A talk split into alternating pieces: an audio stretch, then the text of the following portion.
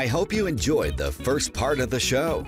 Now, for the second half with Dr. Bryant Speaks. You know, there was a time where we were on a golf course, a somewhat private golf course, and somebody walked by and was saw her and was absolutely impressed. And to make a long story short, uh, we were introduced to a coach at another golf course. And this coach, later I find out, he was one of the top 100 coaches in Golf Digest, which is the magazine uh, worldwide, actually. So he, I take my daughter to this person, and he does a quick nine holes with her. Comes back to me, and he offers to coach my daughter for free. That's how good my daughter was. I coached high school golf for a year or two. My daughter could beat every person on my team, and she wasn't even 12. I put my daughter in a first tee competition, first one she's ever done, and I missed the bracket for her to play with the, her age group. So I moved her up one. And not only was I late, because they had to squeeze her in, so they put her in this roster where she played with these other two girls. So two girls left. I find out those two girls are two of the top players in high school. Kid you not. Top two girls in our region. My daughter's about to play with them. She's 11. I think they were 16, 17 years old. No, my daughter, I wish I could tell you my daughter beat him, but that's not the case. But what I can tell you is that there was glimpses or glimpses of brilliancy in her playing. There was a time, and one specifically, where the parents of the two girls who were following was walking along following with us was we were watching our kids play they looked at us and they i think they even asked my ex-wife my wife at the time if uh if uh how old she was but what I did catch is the fact that they thought she was so good, and he made a comment how she's going to be a really good player. Because there was time when my daughter would get on the tee box and literally drive the ball as far as their daughter, and we're talking about a five-year age difference.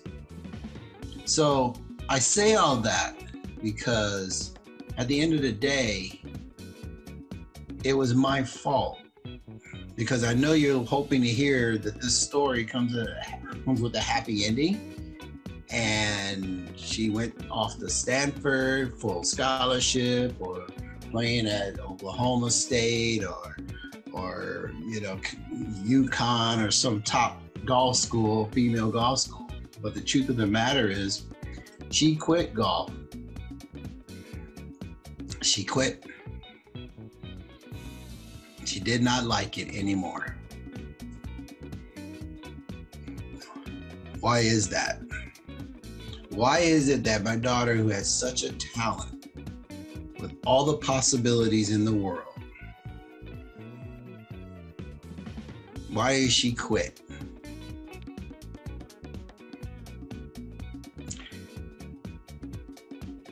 This is my fault. You know the, the there's no instructions to being a parent but it's even harder when you're a veteran returning home trying to be a parent and trying to balance all the stuff that's in your head trying to not be the E4, E5, E8 type person and some of us, you know what? I get it. There's vets out there. There's vets who had it pretty kosher, you know, worked in supply, worked in HR with an S1. I get it. But then there's those of us who had a different experience.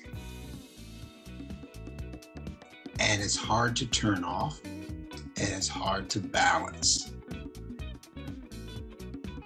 And when you think you're doing what's best, it's actually not what's best.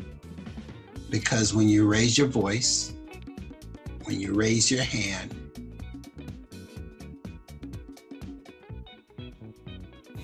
when you push, push, push, when you don't listen, you're not doing yourself or your child any good. And then you have the spouse who's telling you, trying to communicate with you. And then you say, Well, I'm only this way because you're not. You're giving them everything, or you're not being hard enough. And then you're saying, This is why you're that way. But if you flip it around, maybe they're that way because you're overdoing what you're doing.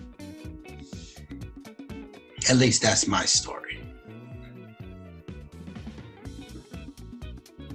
Kids love their parents. They love their parents. You could lose your job tomorrow. They're still going to love you. You can have arguments with your neighbor over the dog coming into your yard. They're still to love you. You could coach their team and lose every game, and they're still to be there. My son was playing high school basketball, and I coached it. And I'm a pretty darn good coach.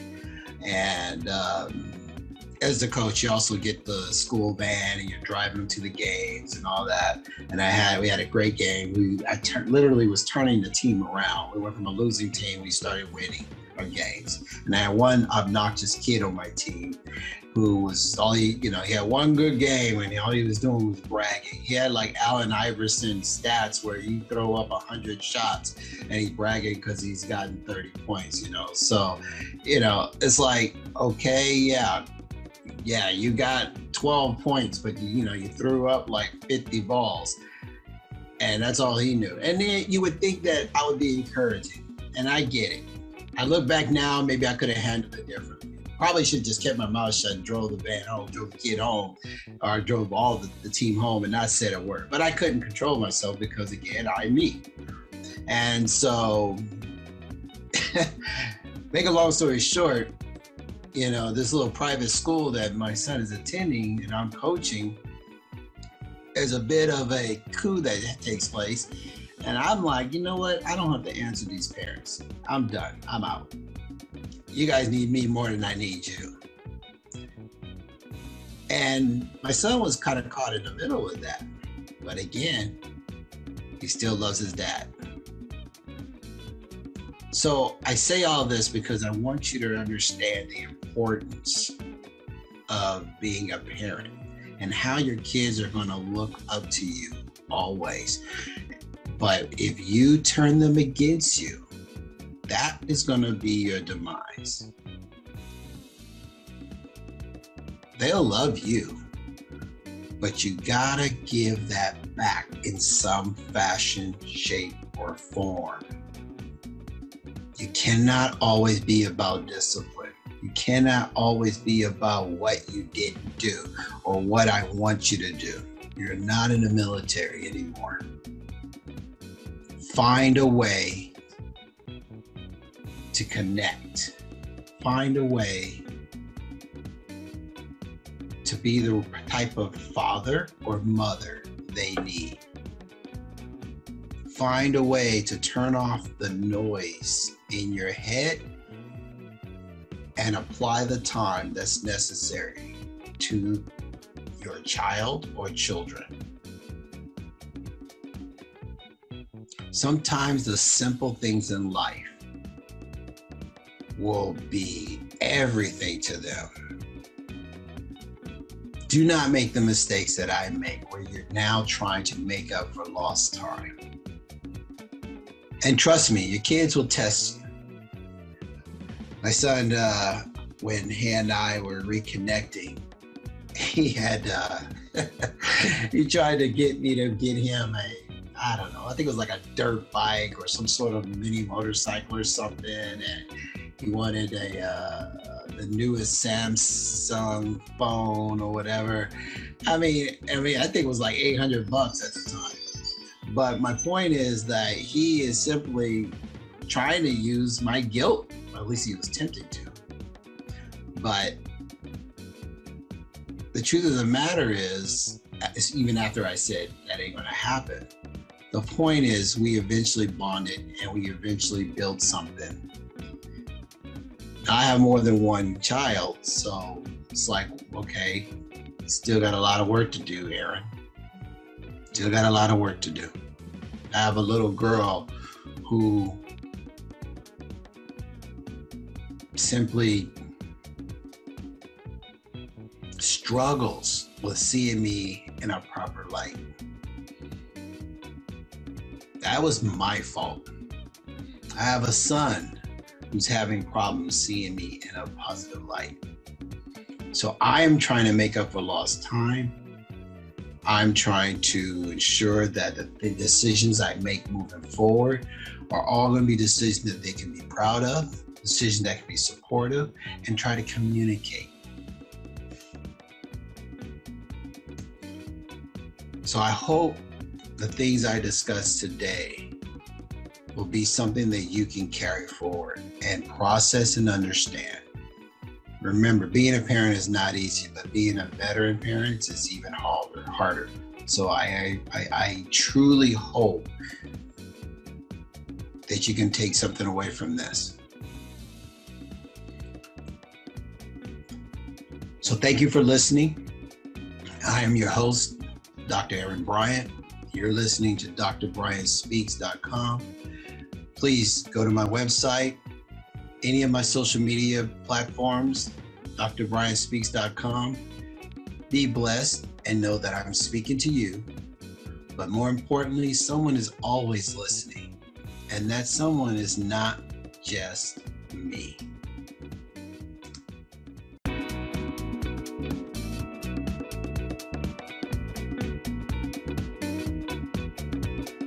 I hope you enjoyed the show. Please visit Dr. Bryant's website, drbryantspeaks.com. Also, visit his social media platforms Instagram, LinkedIn, Facebook, and YouTube, all titled drbryantspeaks.com.